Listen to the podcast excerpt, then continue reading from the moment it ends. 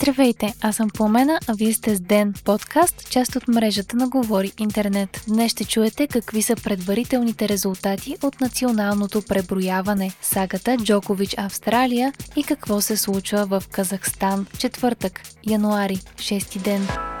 Населението на България е намаляло с близо 11,5% спрямо 2011 година. Това показва предварителната оценка на Националния статистически институт от преброяването миналата година. Според данните, изнесени от института, в България в момента живеят 6 милиона и 520 хиляди души, като само за 10 години сме намалели с 844 хиляди. Двете основни причини за огромният спад на населението е отрицателният естествен приръст, който е в размер на минус 440 48 000 души. Другата причина е отрицателното салдо на външната миграция за последните 10 години. Задълбочава се и процеса на застаряване на населението, като хората над 65 години са 1,55 милиона души или почти 24%. Децата до 17 години сега са малко над 1 милион,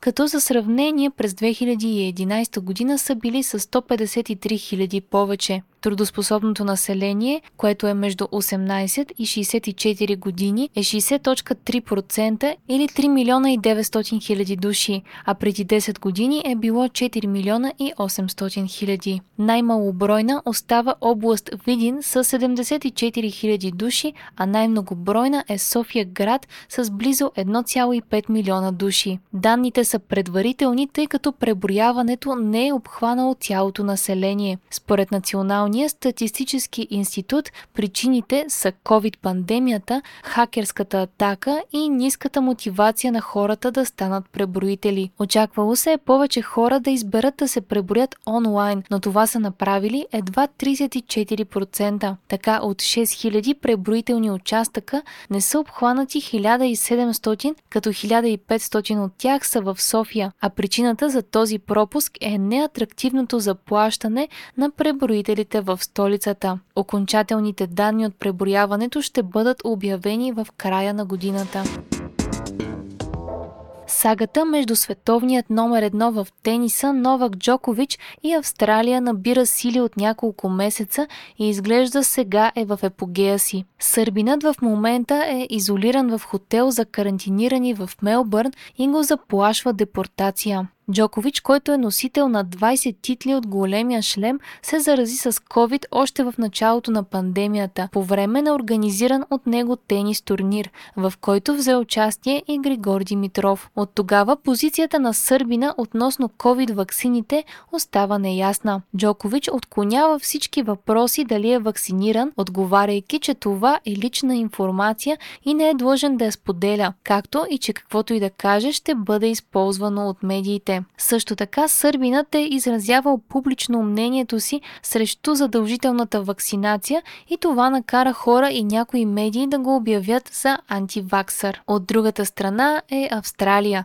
една от държавите, която въведе най-строгите мерки срещу разпространението на COVID с многобройни локдауни и масова вакцинация. Над 77% от населението на държавата е иммунизирано. Важно е да се спомене и моментното състояние в Австралия Австралия, където Омикрон доведе до един от най-високите пикове на заболеваемост и натоварване на здравната система. По данни на Reuters, новите случаи в страната за последния ден са над 72 000. Това поставя допълнително напрежение върху министър-председателят Скот Морисън, на когото предстоят избори преди май месец тази година и победата му зависи от това как ще се справи с новата вълна от пандемията. В тази напечена обстановка от седмици се спекулира как Джокович ще се състезава на Australian Open, без да е вакциниран, каквото е изискването както на организаторите на турнира, така и на властите в Австралия, за да го допуснат в страната. От края на миналата година, за да бъде получена виза за страната,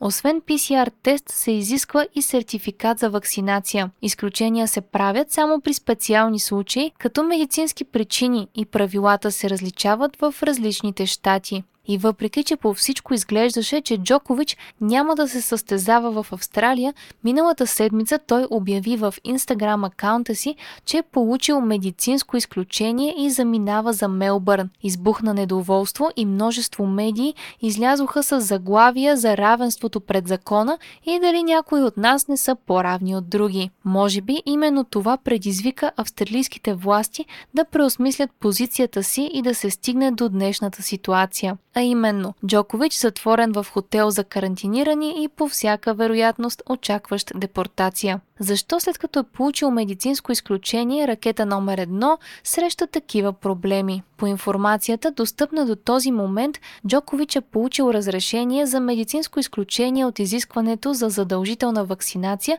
от две комисии на здравните власти в щата Виктория, както и на австралийската тенис организация. Властите на границата обаче, които са проверявали визата на Джокович, са сметнали, че документите предоставени от него не са достатъчни, за да бъде включен в списъка с изключенията от задължителна вакцинация. След вълната на недоволство, премиерът Скот Морисън заяви, че властите ще изискат от Джокович доказателства и в противен случай тенисистът ще бъде качен на първият самолет за дома. В момента адвокатите на Сърбина правят всичко възможно, за да разрешат случая и официално ще бъде взето решението за депортация на тенисиста в идния понеделник. Самото състезание започва на 17 януари. В сагата се намеси дори президентът на Сърбия Александър Вучич, който заяви, че случващото се е турмоз срещу най-изявеният спортист на нацията, както и че Сърбия ще направи каквото може, за да го защити. По темата се изказаха и Григор Димитров и Рафаел Надал, а Джокович получи нов прякор – Новакс Джокович, което може условно да се преведе от английски като без вакцина Джокович.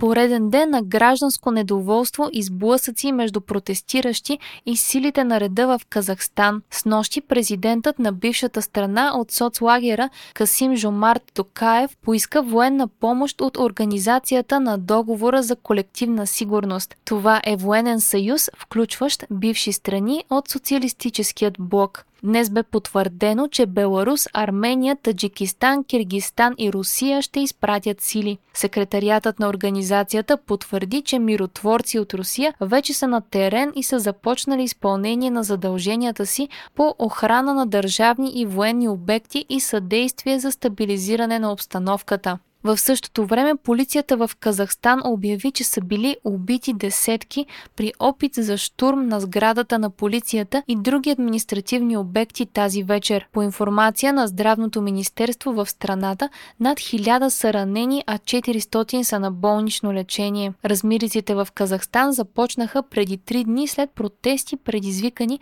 от рязкото покачване на цената на газа от първия ден на новата година. Президентът първоначално реагира като разпусна кабинета си и върна цените на горивото до предишните му стойности. Токаев също така се дистанцира от предшественика си, Назарбаев, който е широко обвиняван в страната, че е придобил огромно богатство от добив на нефт и минерали, докато населението на Казахстан е останало бедно. Всички тези действия на сегашният президент обаче не потушиха напрежението, а Токаев обяви, че безредиците са организирани от терористични групи, подготвени в чужбина чужбина, както и че в момента се води антитерористична операция. В същото време много от комуникационните канали в страната са блокирани и медиите използват каналите си в приложението Telegram, за да споделят кадри с насилие от протестите. А от вчера са ограничени и услугите на Telegram, WhatsApp сигнал, както и мобилният интернет в цялата страна.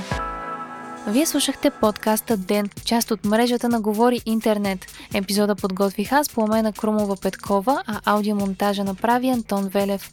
Ден е независима медия и разчитаме на вас, слушателите ни. Можете да ни подкрепите, като останете наш патрон в patreon.com Говори Интернет и изберете опцията Денник. Не забравяйте да се абонирате за Ден в Spotify, Apple iTunes или някое от другите подкаст приложения, които използвате.